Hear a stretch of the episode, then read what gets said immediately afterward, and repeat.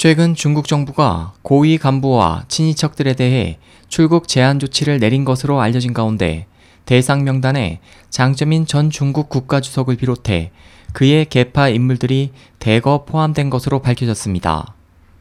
홍콩 언론에 따르면 최근 중국 정부는 중국 공산당 고위 간부와 친인척 1,570명에 대해 출국 제한 조치를 내렸습니다.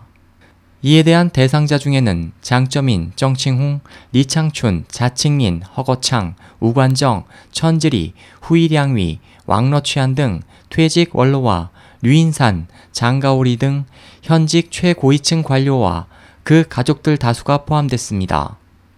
보도는 이번에 출국 제한 통지를 받은 고위 간부와 친인척들은 60일 이내에 여권, 재산 내역, 국적 사항 등 관련 서류를 반드시 제출해야 한다고 설명했습니다. 또한 이와 관련된 것으로 보이는 인사 발령도 단행됐습니다. 지난달 28일 공안부 출입국 관리국장 정바이강이 물러나고 취인 하이 부국장이 승진 발탁됐습니다. 군 출신으로 지난 2010년 국장직에 취임한 정바이강 전 국장은 저윤캉 계열 인물로 알려져 있습니다. 보도는 이에 대해 대외적으로 밝힌 정바이강의 퇴진 사유는 고령 때문이나 이번 조치가 장점인과 개파 인물들에 대한 출국 제한이 발동된 지 3일 만에 이뤄졌다는 점에서 또 다른 이유가 있을 것으로 관측했습니다. 이번에 출국 제한 조치가 내려진 인물은 대부분 자신의 권력을 이용해 재산을 부당하게 축적한 전 현직 고위 간부들입니다. 장점인과 정칭홍 일가에 대한 부패를 파헤치는 조사가 시행될 경우 장점인 개파 인물에 대한 대대적인 조사로 이어질 가능성이 높습니다.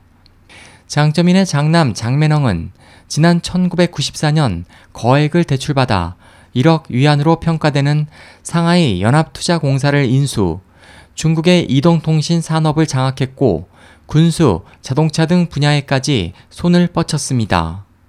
그는 중국 사회가 경악했던 천문학적 규모의 부패 사건인 저우정이 사건, 류진바오 사건, 왕웨이공 사건, 주가 조작 사건 등에도 연루된 것으로 알려져 있습니다.